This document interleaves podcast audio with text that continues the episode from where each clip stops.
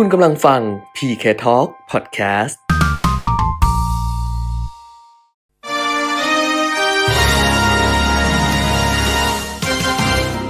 รายการเงินทองต้องรู้ โดยขวัญชนกวุฒิกุลและปิยมิตรยอดเมือง สนับสนุนโดย บริษัทบัตรกรุงไทยจำกัดมหาชน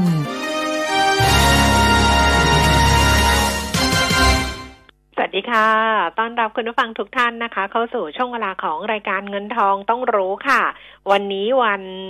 พุธที่ 2 กันยายน 2563 กลับมาพบกันเหมือนเดิมนะคะ จันทร์ถึงศุกร์ตั้งแต่ 10 นาฬิกาถึง 11 นาฬิกาค่ะ FM 90.5 MHz แล้วก็ผ่านทางเว็บไซต์ smartbomb.co.th แอปพลิเคชัน smartbomb radio รวมถึง Facebook Live มิติข่าว 90.5 ด้วยนะคะคุณผู้ฟังอยู่กับดิฉันขวัญชนกวุฒิกุลแล้วก็คุณเปียมิตรยอดเมืองค่ะ คุณเปียมิตรคะสวัสดีค่ะ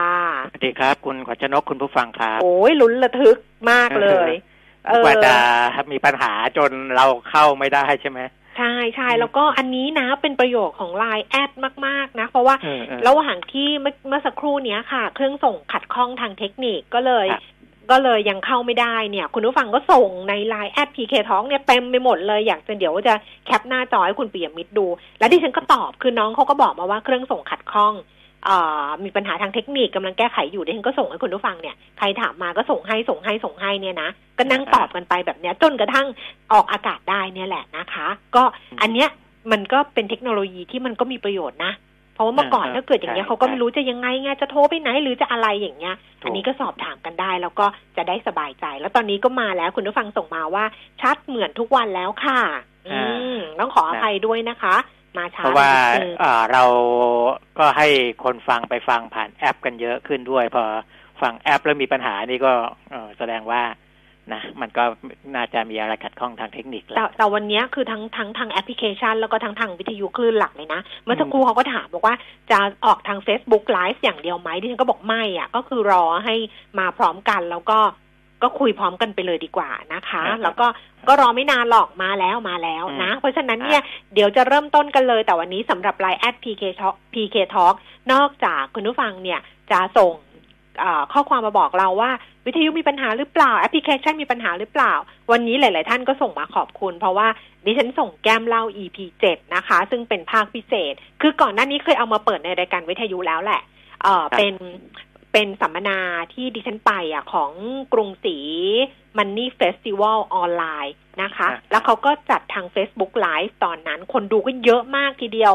แล้วก็เราเอามาเปิดในรายการวิทยุไปแล้ว แต่มันไม่เห็นภาพคุณเปรมิตรครับพอเป็นแก้มเล่าใน YouTube i2c Channel เนี่ย ก็จะมีทั้งภาพทั้งเสียง เพราะฉะนั้นเนี่ยเดี๋ยวถ้าว่างๆ ค่อยคลิกดูกันละกัน เพราะว่ามันยาวชั่วโมงหนึ่งแน่ อ่าฮะเออยาวมากเลย ยาวมากเลย ก็เดี๋ยวเอาไว้ว่างๆอะค่ะ ค่อยดู แล้วก็อันนี้ก็ส่งให้สนุกสนุกๆสำหรับคนที่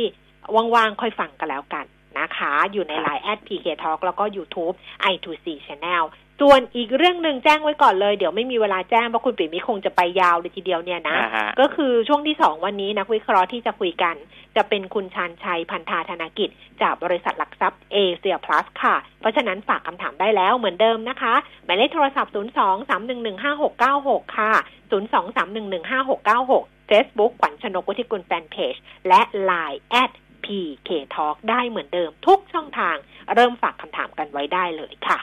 ครับไป อ่าไปไปเลยเริ่มเอาโควิดก่อนนะ เดี๋ยวเออเรื่องรัฐมนตรีคลังเกิงอะไรนี่ เดี๋ยวค่ค่ออยยว่ามากันว่ากันอืมเรื่องรัฐมนตรีคลังกับเรื่องหวยเก้าเก้าเก้าเก้าเจ็ดอ้าวไปโควิดก่อน โควิด พรุ่งนี้ก็จะ 26 ล้านคนนะครับ เพราะว่าวันนี้ติดเชื้อสะสมทั่วโลกเนี่ย 25ล้าน9แสน700 กับอีก 5 คนแล้วนะก็ขาดอีกหนึ่งแสนก็จะ ทะลุยี่สิบหกล้านนะก็ตามตามอ่าที่ได้คำนวณไว้แหละนะครับ เพราะว่าอัตราการเพิ่มอยู่ในระดับนี้ เสียชีวิตไปแล้วแปดแสนหกหมื่นหนึ่งพันกว่าคน รักษาหายแล้วสิบแปดล้านหนึ่งแสนเก้าหมื่นกว่าคนนะครับ ประเทศที่ยังมีผู้ติดเชื้อเพิ่มขึ้นมาก ๆ เมื่อวานนี้อินเดียเนี่ยอ่าไล่จี้บราซิลเข้ามาแล้วนะ เพราะว่าเมื่อวานติดเชื้อเพิ่มขึ้นอีกเจ็ดหมื่นแปดพันกว่าคนค่ะ บราซิลติดเชื้อเพิ่มขึ้นแค่สี่หมื่นหนึ่งพันกว่าคนสี่หมื่นหนึ่งพันแปดร้อยกว่า สหรัฐสี่หมื่นหนึ่งพันเก้าร้อยกว่าคนนะครับ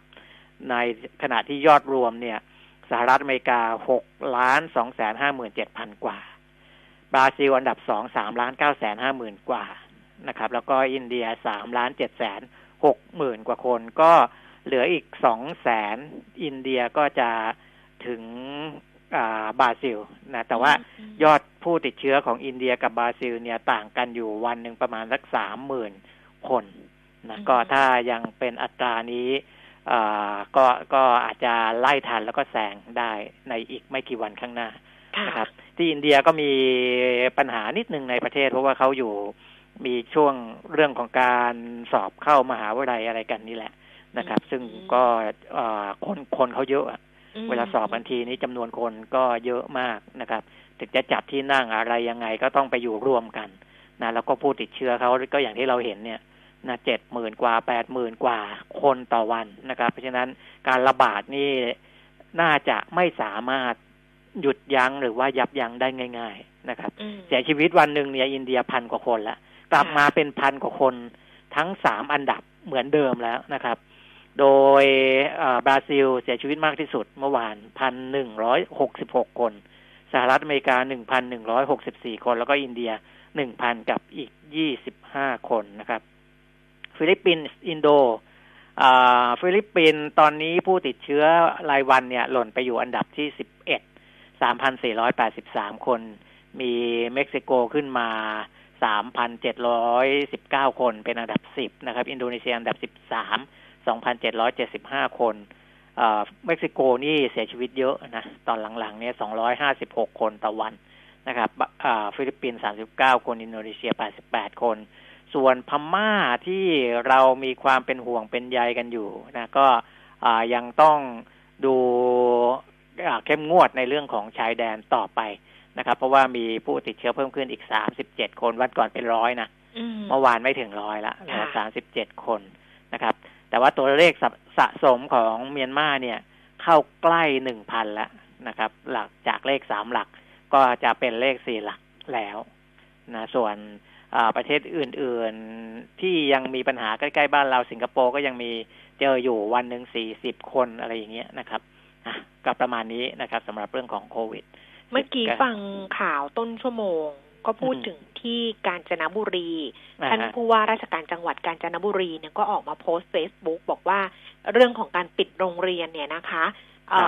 ยังไม่ต้องตื่นตระหนก เพราะว่านี้ก็คือป้องกันไว้ก่อน เนื่องจากว่ามีมีมีคนที่แบบมีไข้อะไรอย่างนี้ไงแต่สามคนมั้งตรวจไปแล้วสองคนเนี่ยไม่พบ อีกคนนึงเดี๋ยวก็จะรีบแจ้งให้ แต่ว่าการปิดโรงเรียนทำความสะอาดอะไรประมาณเนี้ยก็ป้องกันไว้ก่อน เพราะว่า ตรงเมืองการนี่ก็ใกล้กับทางชายแดนพม่าไงอันนี้ก็ต้องยกกาดสูงนะ ตามตะเข็บชายแดนซึ่งเราก็คุยกันไปตั้งแต่เมื่อวานนี้แล้วนะคะ อ้าวเป็นเรื่องของโควิด -19 ที่อัปเดตกัน อันนี้ไปดูข้อมูลเลยนะคุณปีมิตรไปดูข้อมูลก่อนแล้วกันเดี๋ยวจะได้ว่าเรื่องข่าวยาวไปเลยเนาะได้ค่ะ ก็ดูตลาดหุ้นก่อนนะคะ ตลาดหุ้นต่างประเทศเมื่อคืนที่ผ่านมา แต่ชนิวสากรรมดาวโจนส์ค่ะ กลับมาปรับตัวเพิ่มขึ้น 215.61 จุดนะคะ 0.76เปอร์เซ็นต์ NASDAQ เพิ่มขึ้น 164.21 จุด 1.39เปอร์เซ็นต์แล้วก็ S&P 500 เพิ่มขึ้น 26.34 จุด 0.75เปอร์เซ็นต์ค่ะ ยุโรปลอนดอน FTSE ร้อยลงไปหนึ่งร้อยหนึ่งจุดหนึ่งร้อยหนึ่งจุดห้าสองจุดหนึ่งจุดเจ็ดศูนย์เปอร์เซ็นต์ CAC 40 ตลาดหุ้นปารีสฝรั่งเศส ลงไปเก้าจุดหนึ่งสองจุดศูนย์จุดหนึ่งแปดเปอร์เซ็นต์แล้วก็ DAX แฟรงก์เฟิร์ตเยอรมนีนะคะ เพิ่มขึ้นยี่สิบแปดจุดแปดเจ็ดจุดศูนย์จุดสองสองเปอร์เซ็นต์ค่ะ ส่วนในเอเชียเช้าวันนี้ตลาดหุ้นโตเกียวนิเกอี 23,208 จุดนะคะ เพิ่มขึ้น 70 จุดค่ะห่างเสียงฮ่องกงลดลงไป 195 จุดอยู่ที่ 24,989 จุด แล้วก็ตลาดหุ้นเซี่ยงไฮ้เด็กชนีคอมโพสิตลงไป 29 จุดค่ะอยู่ที่ 3,381 จุดย้อนกลับมาดูความเคลื่อนไหวของตลาดหุ้นบ้านเราในช่วงเช้าวันนี้นะคะดัชนีราคาหุ้นล่าสุดค่ะ 10นาฬิกา20 นาที 1,306.94 จุดเพิ่มขึ้น 1.37จุด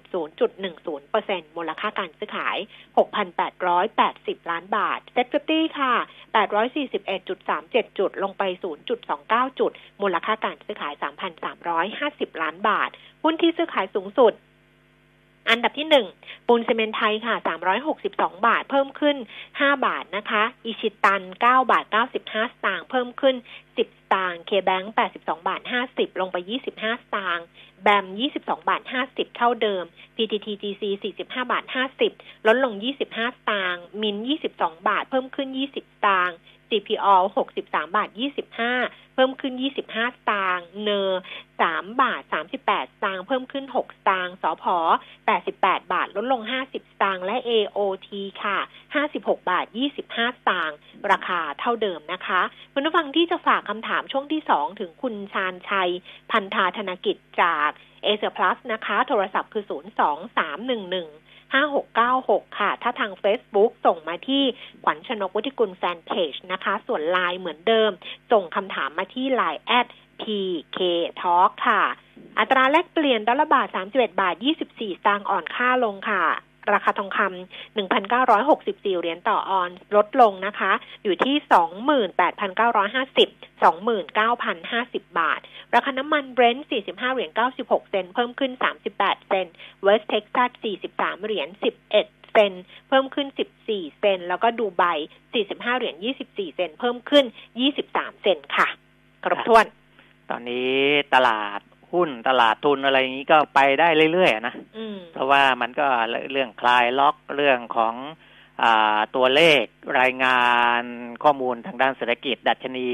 อะไรต่างๆ ก็ออกมาดีต่อเนื่องแหละ เพราะว่ามันสอดคล้องกับสิ่งที่คาดการณ์กันไว้ก่อนหน้านี้ว่าผ่านจุดต่ำสุดมาแล้วนะพอมันอะไรที่มันผ่านจุดต่ำสุดมาแล้วเนี่ย ตอนที่มันออกมาหลังๆเนี่ยมันก็จะดีขึ้นดีขึ้นเรื่อยๆนะครับ เช่น ดัชนีภาคผลิตอ่าเดือนสิงหาคม ของอทางด้านของอเมริกานะก็ปรับตัวเพิ่มขึ้นมาที่ระดับ 56.0 ก็สูงสุดตั้งแต่เดือนมกราคมปีที่แล้วเลยนะก็อันนี้ก็ขยับขึ้นมา PMI นะ ดัชนีผู้จัดการฝ่ายจัดซื้ออของยูโรโซนก็ดีขึ้นนะครับ ของจีนก็ดีขึ้นของจีนในเดือนเดือนสิงหาขยับจาก 52.8 มาอยู่ที่ 53.1 อย่างนี้เป็นต้นนะครับอืมก็อ่าสอดคล้องกันทิศทางยังไม่มีอะไรที่มันอ่ามันผิดคาด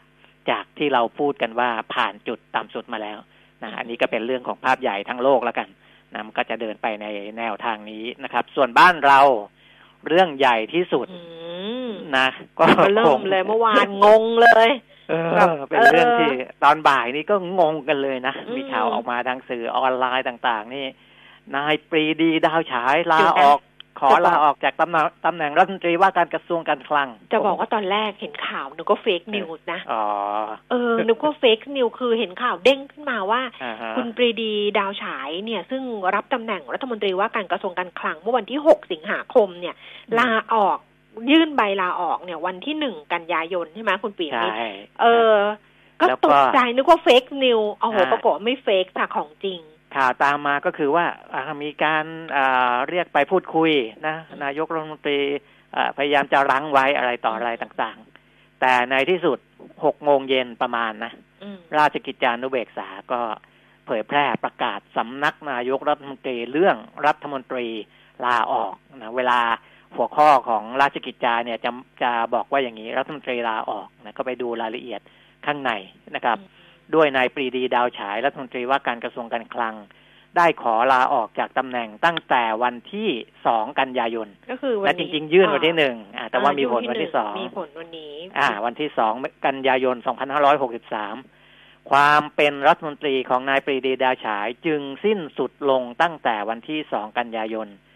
2563ตามความในมาตรา170วงเล็บ2ของรัฐธรรมนูญแห่งราชอาณาจักรไทยค่ะนะครับ อ่า อันนี้ก็ชัดเจนแล้วไม่ต้องอ่ามาคุยกันว่าจะรั้งไว้ได้หรือไม่ได้นะคแต่รับนี้ประเด็นก็คือว่าเกิดอะไรขึ้นกับถูกการที่รัฐมนตรีเนี่ยทำงานเพียงแค่ยี่สิบเจ็ดวัน เออนะเออทีนี้เกิดอะไรเอาขึ้นเอาภาพไอ้เบื้องหลังเบื้องลึกอะไรนั้น เอาให้อีกเรื่องหนึ่งนะเอาแบบเออเอาเบื้องหน้าก่อนนะที่เขาบอกอะเออขาที่คุณปรีดีพูดกับนักข่าวนะครับ คุณปรีดีบอกว่าไม่ได้มีความขัดแย้งอะไรกับ คุณสันติ ซึ่งเป็นรัฐมนตรีช่วยว่าการกระทรวงการคลังนะอ่าแต่ว่าเป็นเรื่องอะคือคือจริง ๆ จะบอกว่าไม่ขัดแย้งกันเลยก็ไม่ใช่นะครับ ความเห็นแตกต่างอะมีอืมนะความเห็นแตกต่างมี แต่ว่าพอได้คุยกันแล้วเนี่ย คุณสันติก็พร้อมรับฟังและได้ช่วยงานอย่างเต็มที่นะครับ ส่วนปัจจัยที่ทำให้ตัดสินใจลาออกก็เพราะปัญหาเรื่องสุขภาพ นะเพราะว่าเมื่อสามถึงสี่ปีที่แล้วเนี่ย เคยมีอาการเส้นเลือดตีบนะครับทำให้มีอาการแขนข้างซ้ายชานะฮะเวลาเวลาที่อ่าเส้นเลือดมันมีปัญหาเนี่ย เส้นเลือดตีบเนี่ยมันจะมีอาการแบบนี้ ซึ่งเดิมก็คิดว่าน่าจะทุเลาไปแล้ว แต่อาการพวกนี้กลับมาใหม่หลังจากเข้ามารับตำแหน่งรัฐมนตรีว่าการกระทรวงการคลังอืมน่าจะเป็นเพราะว่าการทำงานที่กดดันตัวเอง นะคุณปรีดีบอกใช้คำว่ากดดันตัวเองนะไม่ใช่มีคนอื่นมากดดันนะอืมอืมเออ เพราะว่ากดดันตัวเองอันเนี้ยคือแล้วมีคนในกระทรวงเขาเล่าให้นักข่าวฟัง บอกว่าคุณปรีดีเนี่ย ตั้งแต่มารับตำแหน่งเนี่ยโอ้โหมาทำงานเช้ากลับมืดทุกวันเลยอืมนะครับ เพราะว่างานงานเยอะไงงานเยอะแล้วก็ทำงานเยอะ ก็คุณปรีดีบอกว่า ด้วยเหตุนี้แหละนะว่ามันงานมันกดดันก็เลย อ่าทำให้อาการพวกนี้กลับมาแล้วก็ได้ปรึกษากับผู้ใหญ่นะ อ่าใช้คำว่าผู้ใหญ่นะไม่รู้ว่าปรึกษาหมอด้วยเปล่านะปรึกษาผู้ใหญ่ เออปรึกษาผู้ใหญ่ถึงอาการพวกนี้นะเออท่านก็ให้คำแนะนำว่าถ้าปล่อยไว้จนอาการมันกำเริบเนี่ย มันน่ากลัว เพราะว่ามันสามารถที่จะทำให้เป็นอัมพฤกษ์ได้ อันนี้อันนี้เรื่องจริงนะครับ คนที่เคยอ่ารู้จากคนที่มีอาการพวกนี้เนี่ยก็รู้อยู่แล้ว อันนี้ถึงแม้ว่าจะไม่ใช่เส้นเลือดในสมองนะ แต่ว่ามันจะมี มีอ่าเส้นเลือดในจุดต่างๆ ก็ทำให้เป็นอัมพฤกษ์ได้ จึงทำให้ตัดสินใจลาออกนะค่ะอันนี้เบื้องหน้าเป็นอย่างนี้นะค่ะส่วนเบื้องหลังก็บอกวิเคราะห์นู่นนี่นั่นกันอันนั้นก็ไม่คือว่าไปละก็เข้าใจว่าคุณปรีดีเนี่ยมก็อาจจะมีปัญหาสุขภาพจริงเพราะว่าก็กดดันใช่ไหมเพราะว่าคนที่ถูกคลังก็บอกว่าไปทำงานแต่เช้ากลับมืดแล้วก็งานมันก็เยอะพยายามจะทำทุกอย่าง แต่ว่าประเด็นก็คือว่าถ้ามันไม่มีเรื่องที่ไป ไปโป๊ะแตกกันที่คอรมอเมื่อสัปดาห์ที่แล้วเนี่ยออเขาก็จะไม่พูดเรื่องความขัดแย้งหรอก เพราะว่าเออจำได้ไหมว่าคอรมอสัปดาห์ที่แล้ว อังคารที่แล้วเนี่ยอืมีปัญหาเรื่องของการโยกย้ายข้าราชการในกระทรวงการคลังถูกซึ่งถูกบัญชีรายชื่อที่เสนอเป็นวาระให้กับคอรมอพิจารณากับที่คุณปรีดีมีเนี่ยมันคนละรายชื่อกันเออเออมันเป็นมันเป็นคนละรายชื่อกัน เพราะฉะนั้นเนี่ยรองวิษณุก็บอกว่าเฮ้ยแบบเนี้ยไม่ได้คเพบราะว่า ทำไมมันถึงไม่ตรงกันแบบเนี้ย เห็นไหมอืมว่ามีการมันก็มันก็มีมีอะไรอะคุณปิยมิตรใช่ใช่ไหมมันก็มีอะไรถูกแล้วถูกนายกก็เลยบอกว่างั้นเอากลับไปหมดเลยถูกเนี่ยเอากลับไปหมดเลยจนกระทั่งเมื่อวานเนี้ยประชุมคอรมอแล้วเนี่ย ก็แต่งตั้งคุณลวรนเนี่ยจากผู้อำนวยการสำนักงานเศรษฐกิจการคลังไปเป็นอธิบดีกรมสรรพสามิตใช่ไหมคะพออันนี้เรียบร้อยปุ๊บคุณปรีดีก็ลาออกอย่างเอเงี้ยอเออเออ คือก็เข้าใจแหล้วว่าปัญหาสุขภาพแต่ของเนี่ยมันมีไอ้เรื่องมันมีมาตั้งแต่ อาทิตย์ที่แล้วไงถูกว่าคุณสันติพร้อมพัฒน์เนี่ยจะเอาคนนี้รัฐมนตรีอืมช่วยบอกอย่างนี้ รัฐมนตรีคลังบอกอย่างนี้แบบเนี้ยอืมันก็จะใช่ไปพูดว่าไม่ขัดแย้งกันไม่มีปัญหาเนี่ย มันพูดไม่ได้หรอกเออเพราะก็เออถ้าถ้าเราวิเคราะห์แบบนักข่าวก็คืออ่าคุณปรีดีก็ด้วยมารยาทอะนะอืมอ่าด้วยมารยาทก็คือเป็นอ่าสุภาพบุรุษว่าอย่างนั้นเถอะนะพอออกมาแล้วก็ไม่ไม่ไม่ไปจุด ประเด็นความขัดแย้งนะครับ ทั้งทั้งที่มันอาจจะมีอยู่จริงนะก็พยายามเอาเรื่องสุขภาพเข้ามา แต่คราวเนี้ยไอ้สิ่งที่มองไปข้างหน้าว่าอืมเฮ้ยรัฐมนตรีว่าการกระทรวงการคลังเนี่ยทำงานได้ 27 วันจะขัดแย้งจะมีปัญหาสุขภาพจะอะไรไม่รู้แหละ แต่ว่า อ้าว นี่คือหัวเรือใหญ่ของเศรษฐกิจที่ถูกจะขับเคลื่อนไปแล้วเราเนี่ย อยู่ท่ามกลางอะไรก็ไม่รู้ แล้วเราอ่าจะไปยังไงกันต่อ ใช่ไหมอันเนี้ยคะ ผมว่าก่อนที่จะไปฟังคนอื่นเนี่ย ต้องไปฟังคุณสุพัฒนพงศ์พันมีชาวก่อนอืมเพราะว่าเขาเป็นรองนายกรัฐมนตรีอ่าที่ดูแลเศรษฐกิจด้วยดูแลเศรษฐกิจนะอ่าอีกตำแหน่งหนึ่งนอกเหนือจากรัฐมนตรีว่าการกระทรวงพลังงานนะคุณสุพัฒนพงศ์บอกว่าอ่าก็คือนักข่าว นักข่าวก็อาจจะไม่ได้คุยแบบนั่งคุยเป็นเรื่องเป็นราวอะนะก็เดินไปคุยไปนะครับ ก็ถามว่าอ่าแล้วเราจะให้ใคร รักษาการแทนนะคุณสุพัฒนพงศ์บอกเดี๋ยวเดี๋ยวลองไปฟังดูก่อนนะก็แล้วก็นักข่าวก็ถามว่าเอ่อตัวของคุณสุพัฒนพงศ์เองเนี่ย จะยังอยู่ช่วยงานรัฐบาลกลัวไหมแล้วก็กลัวเขาไม่มีปัญหา ไม่มีปัญหาสุขตัวภพเขาว่าอยู่แล้วก็เอเอ่อจะดึงคุณปรีดีมาช่วยให้คำปรึกษานู่นนี่นั่นหรือเปล่านะครับ คุณสุพัฒนพงศ์บอกว่าให้ท่านไปพักผ่อนก่อนนะอืมให้ไปดูแลรักษาสุขภาพ นะถ้าแต่ถ้าในเรื่องของจิตใจเนี่ยอ่าผมคิดว่าท่านพร้อมจะช่วยรัฐบาลอยู่แล้ว หมายถึงว่าอ่าคุณปรีดีนะคุณสุนทรพงศ์บอกคุณปรีดีเนี่ย พร้อมจะช่วยรัฐบาลอยู่แล้ว ถ้าด้านจิตใจนะแต่ด้านร่างกายมีปัญหาก็ต้องไปพักผ่อนรักโอ้ษาแต่สุที่ขผ่านภาพมาก่อนคุณปีดีก็ทำงานเยอะมากนะอ่าเพราะว่าอยู่ในกกรเป็นประธานสมาคมธนาคารไทยใช่ต้องอะไรดูอะไรเยอะมากในกรรมการแทบทุกชุดเลยอะ ใช่ใช่ไหมใช่อืม เออนะแต่พอเป็นรัฐมนตรีคลังปุ๊บโอ้โหปัญหาอาการกับกำเริบซะอย่างนั้นนะเออแต่นี้เออมีคนถามนะคุณปียมิตรบอกว่าอ่าบอกว่าเป็นรัฐมนตรีที่อายุแบบสั้นที่สุดหรือเปล่าไม่สั้นที่สุดนะคะ เพราะว่าในกรุงเทพอ๋อธุรกิจเนี่ยเขาทำมาเขาเขาก็ไปรวบรวมมาจากทำเนียบรัฐมนตรีว่าการกระทรวงการคลังอืมของทางกระทรวงการคลังแหละ และกรุงเทพเขาก็รวมมาว่าใครที่เป็นรัฐมนตรีอายุสั้นที่สุดเนี่ยนะน้อยที่สุดอืมก็คือ ยังไม่มีใครทำลายสถิติคุณพจน์สารสิน ซึ่งรับตำแหน่งเนี่ยอืมสี่วันเออสี่วัน แล้วก็หลวงวิจิตรวาทการเนี่ย รับตำแหน่งเก้าวัน แต่เราต้องไปดูนะว่า เราไม่รู้ไงว่าตอนเปลี่ยนเนี่ยแบบท่านขยับไปตรงไหนหรือท่านลาออกหรือท่านไปทำงาน หรือท่านไปเปลี่ยนตำแหน่งอะไรอย่างนี้นะเออแล้วก็คุณดีเรกชัยนามกับคุณเสเวตเปี่ยมพงษารเนี่ยเท่ากันก็คือสิบแปดวันอืมแล้วก็คุณโคสิตปั้นเปี่ยมรัฐนี่ยี่สิบเอ็ดวันนะคะ คุณปรีดีเนี่ยอ๋อยี่สิบเจ็ดวัน อันนี้เออดิฉัน เอากราฟิกของกรุงเทพธุรกิจนะไปไปเออโพสต์ไว้ในขวัญชนกวุฒิกุลแฟนเพจอะใน Facebook ก็ลองไปดูคุณโคกันสิตได้นั่นคุณคุ้นๆนะคุณคุ้นๆเพราะว่ายังคุณทันโคอยู่สิตเหมือนขยับไปเป็นเหมือนมาแบบมาช่วงปลายๆแล้วอะเอออะไรสักมาอมาย่างช่วงปลายๆแล้วอะไรประมาณนั้นอะยี่ก็สิบเลเอ็ยดวันค่ะ คุณโคสิตเออยี่สิบเอ็ดคุณปรีดียี่สิบเจ็ดวันอ้าวอ่าแต่ว่าค่ะอ่าเรื่องผลกระทบอ่าที่คุณแก้มบอกนะ คุณสุพัฒนพงอืศ์มบอกว่าไม่น่าจะมีปัญหาอะไรนะ เพราะอืมว่า ตอนนี้มาตรการต่างๆ ของกระทรวงการคลัง จริง ๆ คลังเนี่ยอ่าคุณปรีดีก็ยังไม่ทันได้ทำขยับอะไรมากนะอืมส่วนใหญ่ที่เข้ามาก็คือสารต่อเรื่องเดิมนะแล้วตอนนี้ก็อ่าคุณสุวัฒนพงศ์บอกมันก็เข้ารูปเข้ารอยเข้าสู่กระบวนการของมันแล้วนะอือฮึนั้นก็มันก็เดินเดินไปได้แหละนะครับ ตอนนี้ก็อยู่ที่ว่าใครนะ จะมาเป็นรัฐมนตรีตัวจริงที่ไม่ใช่รักษาการนะอืมรักษาการเนี่ยเขาอาจจะให้คุณสันติพร้อมพัฒน์นะ โอ้โหรัฐมนตรีอ๋อขอโทษอะก็ก็รอดูนะครับเออปีมีเออชื่อนั้นชื่อนี้เข้ามาเนี่ยผมยังไม่แน่ใจนะยังไม่แน่ใจเออเดี๋ยวก็เลยยังไม่ไม่พูดถึงแล้วกันมีเดี๋ยวทั้ค่องยว่ากันอีกทีชื่อคุณไพรินอืมใช่ไหมคุณคุณวิทยาไทยคงไม่ เพราะว่าคุณวิทยาไทยเนี่ยก็เคยปฏิเสธมาแล้วอืมแล้วก็มีชื่อดรประสานดรประสานก็ชัดแล้วตั้งแต่รอบที่แล้วว่าภรรยาขอไว้อืม ว่าไม่เอออย่างเงี้ย ก็จะมีเออชื่อคุณกรณ์มีโอเยอะไปหมดอะ เดี๋ยวลองดูกันละกันค่ะ แต่ว่าเออคนที่ปวดหัวที่สุดก็คือท่านนายกนั่นแหละอ่าใช่อืมนะอ้าวอ่าพอพอพอได้นะ ประมาณนี้นะเรื่องของตำแหน่งรัฐมนตรีว่าการกระทรวงการคลังนะครับค่ะถ้าใครอยากจะได้อะไรลึกๆกว่านั้นก็ไปอ่านตามสื่ออีกที เพราะว่าอ่าอย่างเราจัดรายการวิทยุเนี่ยที่เป็นแหล่งข่าวเป็น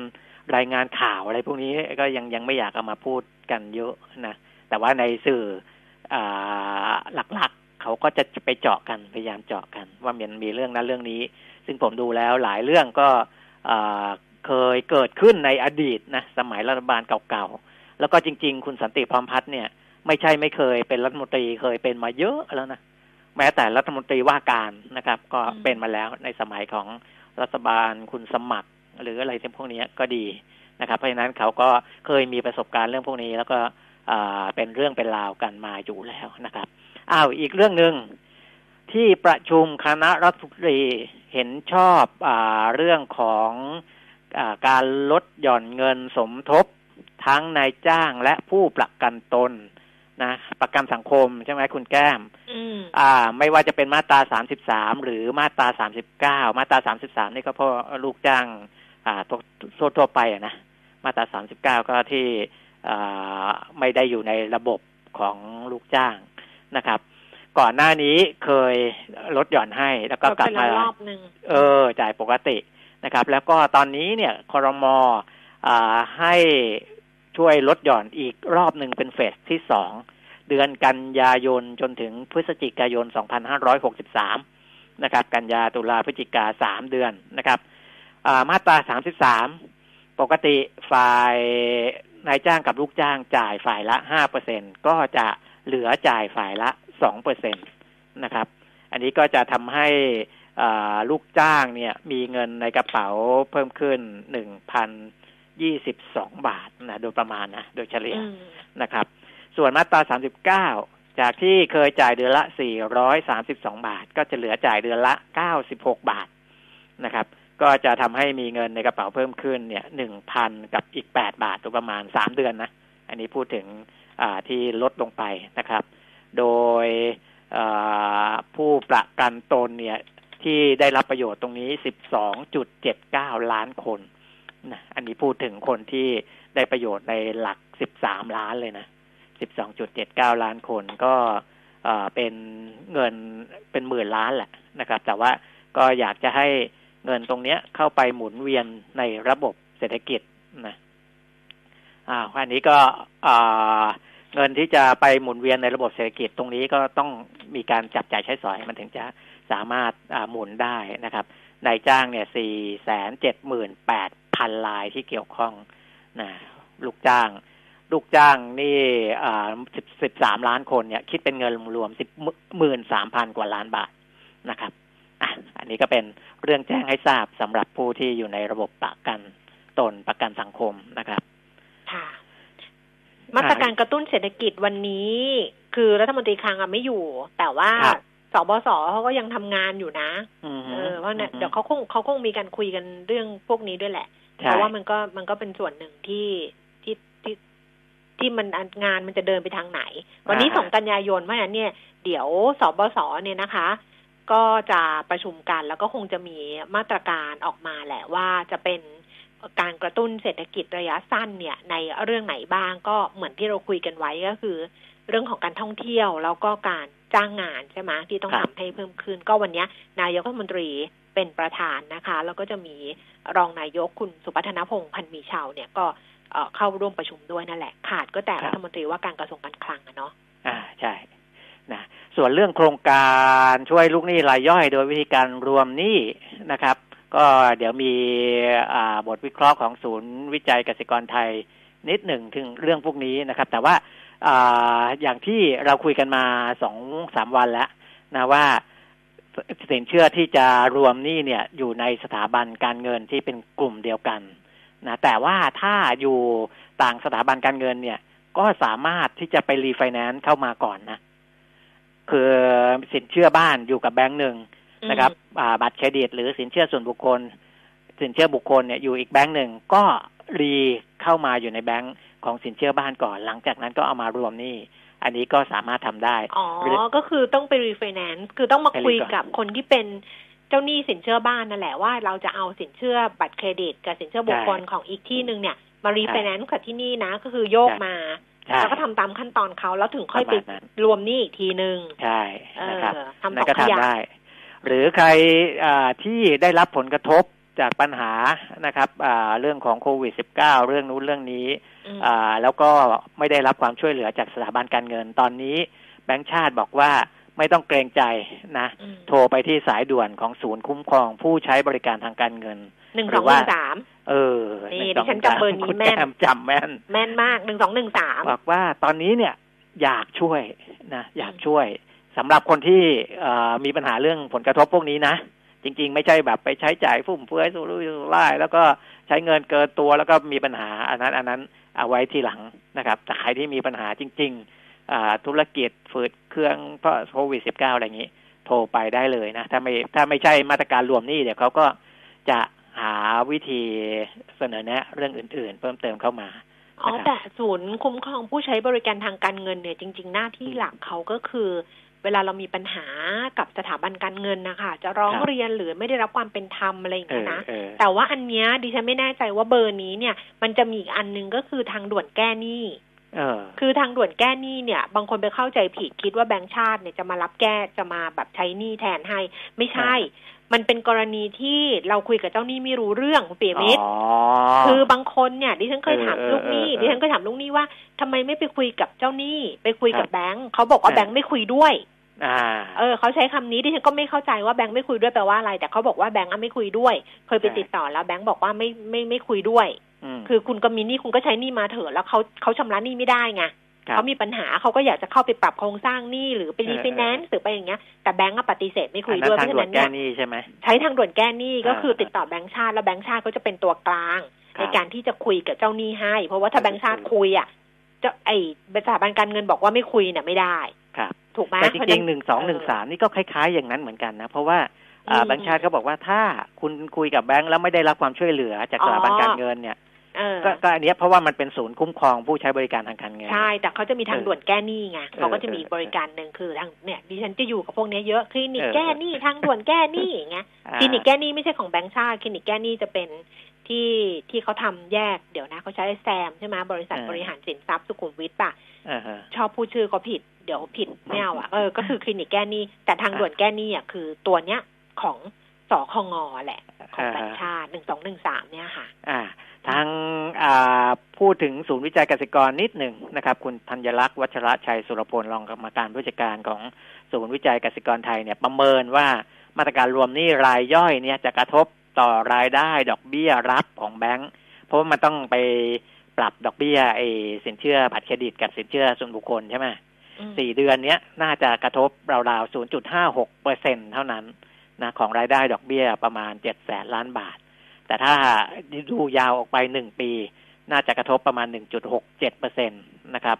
คาดว่าจะมีลูกค้าหรือว่าลูกหนี้เข้าโครงการนี้ประมาณ20เปอร์เซ็นของสินเชื่อคงค้างบัตรเครดิต และสินเชื่อส่วนบุคคล ซึ่งอยู่ราวๆ4แสนล้านบาทนะ เพราะฉะนั้นดูจากตัวเลขพวกนี้แล้วเนี่ย ไม่ได้กระทบต่อรายได้ของแบงก์อย่างมีนัยสำคัญ แต่เป็นเรื่องของอวินวินมากกว่านะเพราะว่า ก็ช่วยให้ลูกหนี้ไม่เป็น NPL ด้วยนะครับอืมอ่าก็นี่ก็เป็นเป็นการประเมินตรงนั้น แต่ว่าโดยหลักๆแล้วนะ ถ้าดูความเห็นทั่ว ๆ ไปก็มองว่ามาตรการนี้ช่วยทั้งสองส่วนแหละนะครับ เพราะว่าถ้า NPL เพิ่มมากขึ้นแบงก์ก็ต้องไปตั้งสำรองมากขึ้นอืมนะก็ไปกระทบกับกำลงกำไร แต่ถ้าอ่าช่วยให้ NPL มันน้อยลงมันก็มีผลต่อแบงค์นะครับค่ะอะ นิ้วทำไมวันนี้คุณผู้ฟังเนี่ยส่งเรื่องอื่นมา ไม่มีใครส่งคำถามหุ้นมาเลย คำถามหุ้นน้อยมากเลยแล้วเดี๋ยวดูนะ พอเนี่ยสิบนาฬิกาสี่สามนาทีพรั่งพรูมานะตอบไม่ทันอ้าวใครจะฝากคำถามหุ้นนะคะ ช่วงที่สองคุยกันกับคุณชานชัยพันธาธนกิจ จากเอเชียพลัสค่ะศูนย์สองสามหนึ่งหนึ่งห้าหกเก้าหกเฟซบุ๊กขวัญชนกวุฒิกุลแฟนเพจแล้วก็ไลน์แอด PK Talk นะคะ เดี๋ยวกลับมาคุยกันกับคุณชันชัย วันนี้ขอบคุณคุณปียมิตรค่ะครับ สวัสดีครับ สวัสดีค่ะ คุณผู้ฟังคะเราพักกันครู่หนึ่งเดี๋ยวกลับมาค่ะ อยากมีสุขภาพที่ดี อยากกินดีอยู่ดี อยากมีอากาศที่ดี ทุกความอยากจะเป็นจริงได้ แค่เราลงมือปลูก เพราะชีวิตที่ดีคือชีวิตที่มีต้นไม้อยู่ล้อมรอบ ปลูกแล้วแชร์ เพื่อส่งต่อแรงบันดาลใจสู่อนาคตที่เป็นจริง มาร่วมปลูกเพื่อเปลี่ยนไปพร้อมกัน ปลูกที่ใจ เปลี่ยนเพื่อเมืองปตทสารพลังสู่ความยั่งยืนเวนลอย Chain Lube ลื่น เวนลอย Chain Lube ช่วยป้องกัน เวนลอย Chain Lube ยืดอายุการใช้งาน สเปรย์น้ำมันฉีดโซ่คุณภาพสูง เวนลอย Chain Lube กระป๋องสีฟ้า ด้วยคุณสมบัติแทรกซึมลึกถึงก้านและข้อต่อ ช่วยให้ทนแรงดึง และแรงกระชากได้อย่างดีเยี่ยม ยืดอายุการใช้งาน ป้องกันสนิมและฝุ่น ช่วยหล่อลื่นได้ทั้ง สายคลัตช์สายคันเร่ง สายเบรก โซ่มอเตอร์ไซค์และจักรยาน โซ่ในโรงงาน ลวดโลหะ สายพานลำเลียง สเปรย์น้ำมันฉีดโซ่เวนลอย Chain Lube มีจำหน่ายแล้วที่เดอะมอลล์ทุกสาขา และศูนย์บริการเวนลอยทั่วประเทศสเปรย์น้ำมันฉีดโซ่เวนลอย Chain Lube เวนลอย ลื่นเหลือล้น ทนเหลือหลาย เจาะลึกข่าวเด่น วิเคราะห์เรื่องดัง พร้อมกรุยทางการค้า การลงทุน ตลาดอาเซียนและทั่วโลก ในแง่มุมที่คุณไม่รู้มาก่อน กับผู้เชี่ยวชาญตัวจริง อดุลโชตนิสากร ทุกวันจันทร์ถึงศุกร์เวลา9โมง45 ถึง 10 โมง ในรายการ Global ASEAN ทางมิติข่าว 90.5 Smart News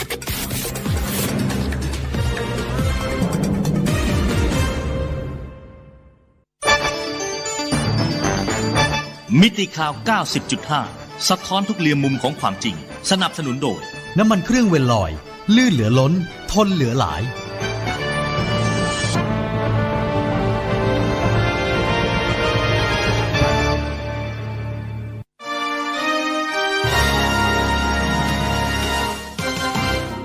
รายการเงินทองต้องรู้ โดยขวัญชนกวุฒิกุลและปิยมิตรยอดเมือง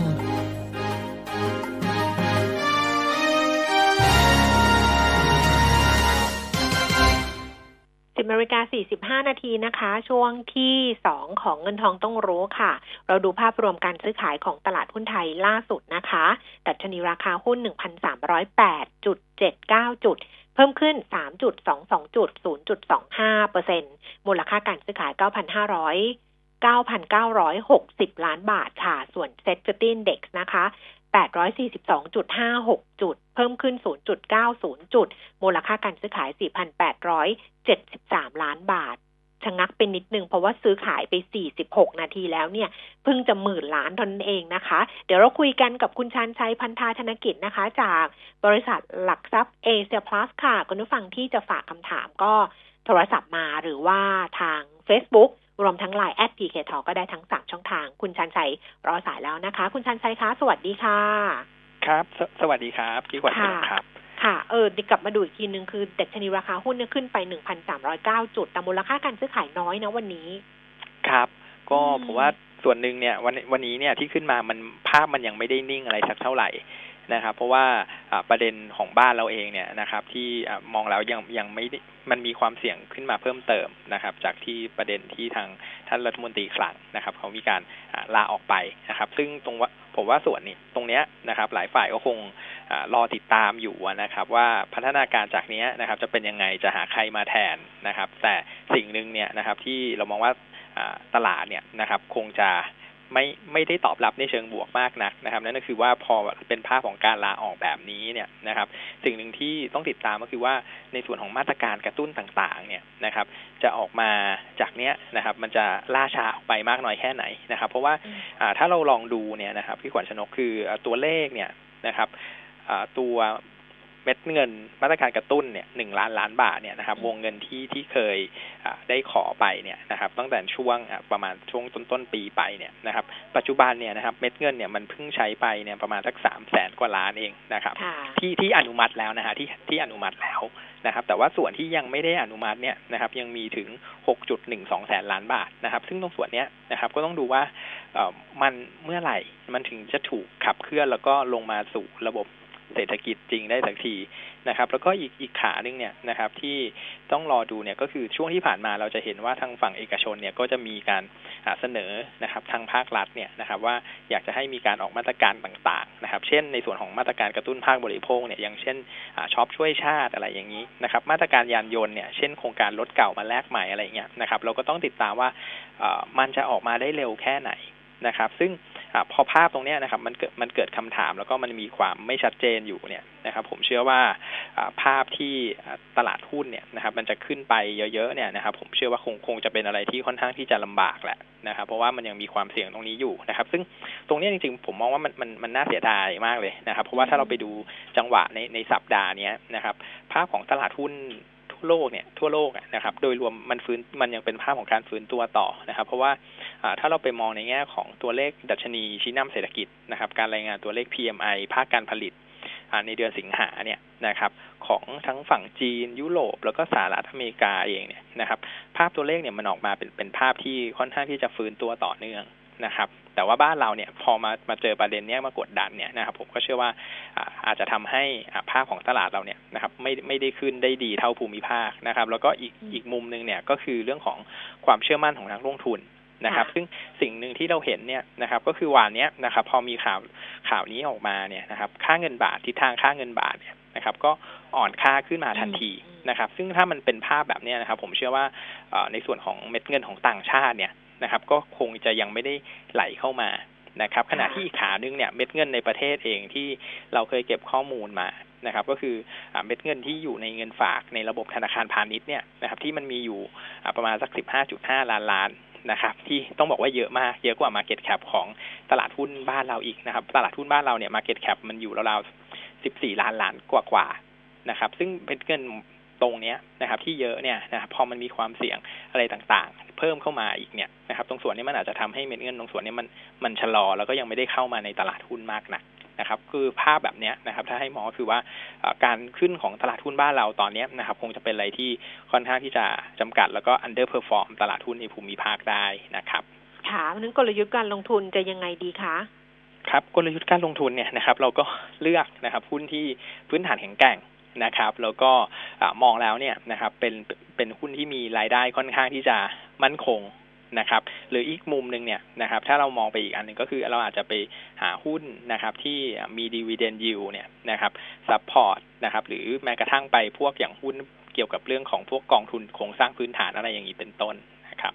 ค่ะอะตอนนี้เดี๋ยวไปที่คำถามคุณผู้ฟังที่ฝากไว้นะคะ ท่านแรกบอกว่า BTS ค่ะ รถไฟฟ้า BTS ต้นทุน 11 บาท 80 ถามว่าทำไมคนเริ่มเดินทางมากขึ้นแล้วต่อราคา BTS ยังลงตลอดเลยคะ ครับก็ในส่วนของ BTS เนี่ยผมว่าขาขาหนึ่งเนี่ยนะครับตอนนี้ก็คงจะไปเก่งเกี่ยวกับเรื่องของมาตรการความคืบหน้าของพวกโครงสร้างการลงทุนโครงสร้างพื้นฐานต่างๆนะครับ เช่น ถ้าเราเห็นเนี่ยช่วงที่ผ่านมาเนี่ยรถไฟฟ้าสายสีส้มนะครับ ที่ตอนแรกเนี่ยจะมีการคิดว่าจะเปิดซองเนี่ยในช่วงในช่วงเดือนนี้นะครับ แต่ว่ามันก็ถูกเลื่อนออกไปนะครับ คือพวกอะไรที่มันมันมันมีความ ไม่ชัดเจนเนี่ยนะครับผมว่าส่วนหนึ่งมันอาจจะเป็นเซนติเมนต์เชิงลบกับในส่วนของทิศทางราคาหุ้นได้เหมือนกันนะครับก็เลยมองว่าอาจจะเป็นอันนึงนะครับ เป็นปัจจัยหนึ่งนะครับ ที่ทำให้ตัวราคาหุ้นเนี่ยมันมันอาจจะไม่ได้ขึ้นได้ดีนักนะครับ ซึ่งผมว่าทิศทางมันคล้ายๆกับตัวเบมเลย เบมก็คล้ายๆกันนะครับ ก็คือภาพของอผู้ใช้บริการนะครับ ทั้งทางด่วนนะครับ ทั้งรถไฟฟ้าเนี่ยก็ถือว่าเพิ่มขึ้นมาได้เร็วนะครับ แต่ว่าราคาหุ้นเนี่ยก็ไม่ได้ขยับได้เร็วมากนักนะครับ อืม แต่ว่าถ้าเกิดมีอยู่เงี้ยสิบเอ็ดบาทแปดสิบเอายังไงดี ครับ ถ้ามีอยู่11บาท80เนี่ยจริงๆผมผมยังมองว่ายังถือได้นะครับ เพราะว่าก็เชื่อว่านะครับจะเป็นหุ้นที่ผลประกอบการเนี่ยน่าจะฟื้นตัวได้ได้ดีขึ้นนะครับ เพราะว่าขานึงเนี่ยเขาก็มีรายได้มาจากในส่วนของตัวรถผู้ใช้บริการรถไฟฟ้านั่นแหละนะครับ ค่ะ สนใจเคแบงค่ะ น่าสะสมได้หรือยัง ครับก็ในส่วนของหุ้นหุ้นในกลุ่มธนาคารพาณิชย์เนี่ยนะครับเราเรามองว่าภาพตอนนี้ถามว่าถูกไหม ก็ถูก นะครับ ถูกเพราะว่าไพทูบุ๊กเนี่ยนะครับ หลายตัวก็ต่ำหนึ่งนะครับ ในส่วนของเคแบงเนี่ยก็ปัจจุบันเนี่ยก็อยู่ที่ 0.47 เท่าก็ราคาถูกแต่ว่าถ้ามองไปเนี่ยนะครับ ตอนนี้มันยังไม่ได้เห็นมีประเด็นที่ขับเคลื่อนราคาสักเท่าไหร่นะครับหนึ่งก็คือในส่วนของเรื่องของความกังวลนะครับ ในส่วนของภาพของเศรษฐกิจเนี่ยนะครับ ผมเชื่อว่าตอนนี้น่าจะกลับมาอีกแล้วหลังจากมีประเด็นเรื่องเรื่องของการเมืองเข้ามา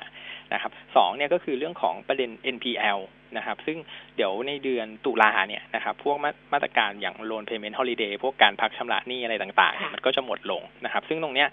ภาพของตัวเลข NPL อะไรต่างๆ มันมันก็จะเริ่มขยับขึ้นมานะครับ ซึ่งตรงนี้ผมมองว่าหลายฝ่ายก็ยังยังคาดการค่อนข้างลำบากนะครับ ว่าตัวเลขที่ออกมาเนี่ยมันจะอยู่ระดับไหน เพราะนั้นเนี่ยตรงส่วนนี้ผมว่ามันจะเป็นตัวหนึ่งนะครับ ที่ทำให้ราคาหุ้นตรงเนี้ยนะครับ มันมันยังเป็นอะไรที่ขึ้นได้ค่อนข้างยากนะครับ คือถ้าเป็นไปได้อยากอยากให้รอก่อนนะครับ ให้ ให้ภาพที่เห็นเนี่ยก็คือหนึ่งก็คือว่าเรื่องของ NPL เนี่ยอยากให้เห็นให้มันชัดเจนมากขึ้นนะครับ แล้วก็ทิศทางของเศรษฐกิจเนี่ยนะครับ ให้มันดูดีกว่านี้นิดนึงนะครับ ถึงจะเป็นจุดที่เข้าหลับนะครับ ค่ะ ท่านต่อไปนะคะ ติดแจ๊สจัสมินสามบาทเก้าสิบสตางค์จะขายทิ้งหรือว่าจะถือต่อดีคะ ครับ ก็ถ้าในคำแนะนำของของแจ๊สเนี่ยนะครับเราเราแนะนำเป็นเป็นขายนะครับ เพราะว่าเรามองว่าธุรกิจของของเขาเนี่ยนะครับ ยังมีโอกาสที่จะ ขาดทุนต่อนะครับ เพราะว่าต้นทุนของเขาเนี่ยนะครับมันมีมันเป็นภาพที่สูงขึ้นมานะครับ จากที่เขามีการขายสินทรัพย์เข้ากองแจดอีฟนะครับ มันทำให้ต้นทุนสูง แต่ว่าขณะที่รายได้เนี่ยมันอาจจะเพิ่มขึ้นมาได้ไม่ได้ทันสักเท่าไหร่นะครับ ก็เรายังแนะนำขายนะครับ แล้วก็ถ้าจะสวิตเนี่ยนะครับลองลองไปหุ้นที่ในกลุ่มเดียวกันก็ได้นะครับ ถ้าที่มองแล้วพื้นฐานแก่งแกล่งเนี่ยนะครับ เรามองว่าในส่วนของอย่างแอดวานเนี่ยนะครับ น่าจะเป็นช้อยที่ดีกว่านะครับ อืมท่านต่อไปถามเรื่องกรณีจะซื้อหุ้นเพื่อรับเงินปันผล ต้องซื้อก่อนขึ้น XD หรือก่อนปิดสมุดทะเบียน หรือก่อนกำหนดวันรายชื่อผู้ถือหุ้นคะ จริง ๆ ต้องก่อน XD ใช่ไหมคุณชัดชัยใช่ใช่เราต้องเราต้องซื้อก่อน XD นะครับเพราะว่าถ้าเราไปซื้อวัน XD อันนั้นเราเราหมดสิทธิ์แล้ว X ก็คือหมดสิทธิ์ X ก็คือเครื่องหมายกากบาทนะฮะเราไม่ได้สิทธิ์ แต่ว่าสิ่งหนึ่งเสริมให้แล้วกันนะครับ ก็คือในในกรณีถ้าจะซื้อหุ้น XD เนี่ยนะครับก็คือหนึ่งก็คือซื้อก่อน XD แต่ว่าในในอีกแง่หนึ่งนะครับ ถ้าต้องการซื้อเพื่อคาดหวังการเก็งกำไรมากขึ้นเนี่ยนะครับ จากที่เราเคยทำสถิติมาเนี่ยนะครับ เราควรที่จะซื้อหุ้นก่อนประกาศ XD เนี่ยประมาณสักหนึ่งถึงสองเดือนนะครับ ซึ่งตรงนั้นเนี่ยนะครับ เราจะได้ในส่วนของ capital gain ขึ้นมาได้ด้วยนะครับก็คือก่อน XD หนึ่งถึงสองเดือน คือจริง ๆ XD เนี่ยเขาจะเขาจะประกาศไว้ล่วงหน้า นานอยู่แล้ว เพราะนั้นมันก็มีโอกาสที่เราจะซื้อได้ก่อนหนึ่งถึงสองเดือนเนาะแล้วจะได้ใช่ทั้งครับ capital gain ด้วย แล้วก็ได้ทั้ง X ได้ทั้งปันผลด้วย ใช่ครับค่ะค่ะ ถามแนวโน้มของปูนกลางค่ะ SCCC ตอนนี้กราฟถือว่าเสียทรงหรือยังเอ่อต้นทุน147บาท ถือต่อถึงสิ้นปีพอไหวไหมครับ ก็ถ้าในในส่วนของปูนกลางเนี่ยนะครับ ถ้าถ้ามองในแง่กราฟนะครับผมว่าเอ่อ ภาพโดยรวมยังยังเป็นเทรนที่ที่ขึ้นอยู่นะฮะถ้าเรามองภาพตั้งแต่เดือนมีนาขึ้นมานะครับ เพราะว่าเห็นภาพของการขยับโลขึ้นมานะครับขณะที่ถ้าถ้าถือต่อผมว่าก็ยังถือได้นะครับ ยังถือได้เพราะว่ายังเป็นธุรกิจที่ก็ยังแข็งแกร่งอยู่นะครับ แล้วก็ถ้าให้มองเนี่ยนะครับ คือราคาตรงนี้นะครับดีวเดนยิวก็สูงถึงห้าเปอร์เซ็นตนะครับผมว่าถ้าถ้าจะซื้อแล้วก็ถือยาวเนี่ยนะครับ ก็ยังทำได้อยู่นะครับค่ะอออยากให้แนะนำหุ้นในกลุ่มเทคโนโลยีอยากจะ ซื้อแล้วถือยาวสามปีมีตัวไหนแนะนำไหมคะ ครับก็ถ้าหุ้นในกลุ่มเทคโนโลยีเนี่ยนะครับ บ้านเราถ้าถ้าจะไปเหมือนอย่างพวกสหรัฐเนี่ยมันมันไม่ได้มีมากนักนะครับเออแต่ว่าค่ะถ้าถ้าเอาใกล้ใกล้เคียงที่สุดแล้วกันนะครับ ก็คือเอาเป็นหุ้นในกลุ่มอย่าง ICT เนี่ยอืมนะครับ ก็คือเราก็ชอบไปที่ในส่วนของ a d v a n c e อืม นะครับ ที่อ่าตัวฐานะการเงินของเขาเนี่ยนะครับ มั่นคงนะครับ แล้วก็ดีว d เดนเนี่ยก็ยังอยู่ในระดับที่จ่ายจ่ายได้นะครับค่ะในระดับสักประมาณสักสามถึงสี่เปอร์เซ็นตนะครับ ก็แอดวานน่าจะเป็นอะไรที่ที่พอจะใกล้เคียงที่สุดนะครับ เท่าที่เห็นในปัจจุบันนะครับอืมแนวโน้มหุ้นกลุ่ม ICT ของเราเนี่ย ยังมีอนาคตอยู่ไหมคุณชันชัยครับต้องเราเป็นก็ภาพรวมครับ ถ้าภาพรวมเนี่ยนะครับ เราเรามองว่า ก็ยังยังมีอนาคตอยู่นะครับเพราะว่าสิ่งที่เราจะเห็นในภาพในระยะถัดไปเนี่ยนะครับ นั่นก็คือในส่วนของ 5G นะครับค่ะที่เราจะต้องเราจะต้องเข้าสู่ในยุคนั้นแน่นอนนะครับ จะช้าจะเร็วนะครับ ซึ่งตรงส่วนเนี้ยนะครับ มันอาจจะเป็นอีกอีกสเต็ปหนึ่งนะครับ ที่ทำให้อ่าในส่วนของความหวังอะไรต่างๆ ในส่วนของ e a r n i n g growth จากจากจากประเด็น 5G เนี่ยนะครับ มันมาเป็นธีมในระยะถัดไปเหมือนกันนะครับ อืมอะท่านต่อไปนะคะ แนวโน้มของแมคโคร แล้วก็ทิศทางราคาจะเป็นยังไงคะครับก็ถ้าในส่วนของแมคโครเนี่ยค่ะนะครับ ถ้าให้ให้มองในแง่ของทิศทางราคาก่อนแล้วกันนะครับ ปัจจุบันเนี่ยก็อ่าผมว่าภาพของราคาเนี่ยมันก็เป็นภาพที่ค่อนข้างขึ้นมาอย่างอย่างต่อเนื่องเลยนะครับ ตั้งแต่เดือนเดือนมีนาเนี่ยนะครับ ขึ้นมาจนอ่าปัจจุบันเนี่ยนะครับ มันก็ถือว่าใกล้เคียง อขออภัยมันมันเกินแฟร์ที่ฝ่ายวิจัยเราทำไว้ละนะครับ ที่36บาทนะครับ ขณะที่ภาพของตัวทิศทางผลประกอบการเนี่ยนะครับ เราก็เชื่อว่าในช่วงของไตรมาสสามเนี่ยนะครับ ภาพก็ยังเป็นอะไรที่แนวโน้มกำไรยังยังทรงตัวอยู่นะครับ ซึ่งสิ่งที่เราเห็นก็คือว่าภาพของอตัวรายได้ของเขาเนี่ยนะครับ ส่วนหนึ่งมันอาจจะได้ประโยชน์นะครับ จากในส่วนของตัวสถานการณ์โควิดนะครับแต่ว่าอีกขาหนึ่งเนี่ยนะครับก็คือในส่วนที่ยอดขายที่มันเพิ่มขึ้นมาเนี่ยนะครับมันเป็นโปรดักที่ ตัวมาจินเนี่ยนะครับมันไม่ได้สูงมากนะครับ ซึ่งตรงส่วนเนี้ยมันก็เลยทำให้อ่าภาพของผลประกอบการเนี่ยนะครับ มันยังเป็นอะไรที่ค่อนข้างทรงตัวเมื่อเทียบกับอ่าปีก่อนนะครับ ค่ะอ่าสุดท้าย CPO น่ารับไหมคะ รับที่ราคาเท่าไหร่ดีคะครับก็ถ้าในแง่ของ CPO เนี่ยนะครับราคาตรงเนี้ยนะครับ เรามองว่าอ่าเป็นเป็นอะไรที่ค่อนข้างที่จะถูกพอสมควรนะครับอืมถ้า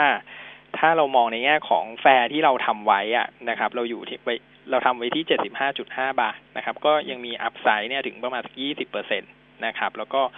ถ้ามองในแง่ของ PE ปัจจุบันเนี่ยนะครับ มันก็อยู่ที่ประมาณสัก30เท่านะครับ ซึ่งถ้ามองในแง่ของตัว CPO เองเนี่ยระดับนี้ก็ถือว่าถ้าเทียบกับตัวเขาเองเนี่ยมันมันก็ไม่ได้อยู่ในระดับที่แพงมากนักนะครับ ก็ถือว่าระดับราคาตรงเนี้ยก็เป็นจุดที่รับได้นะครับสำหรับการลงทุนในระยะกลางถึงยาวนะครับ เอาละค่ะวันนี้ขอบพระคุณคุณชันชัยนะคะ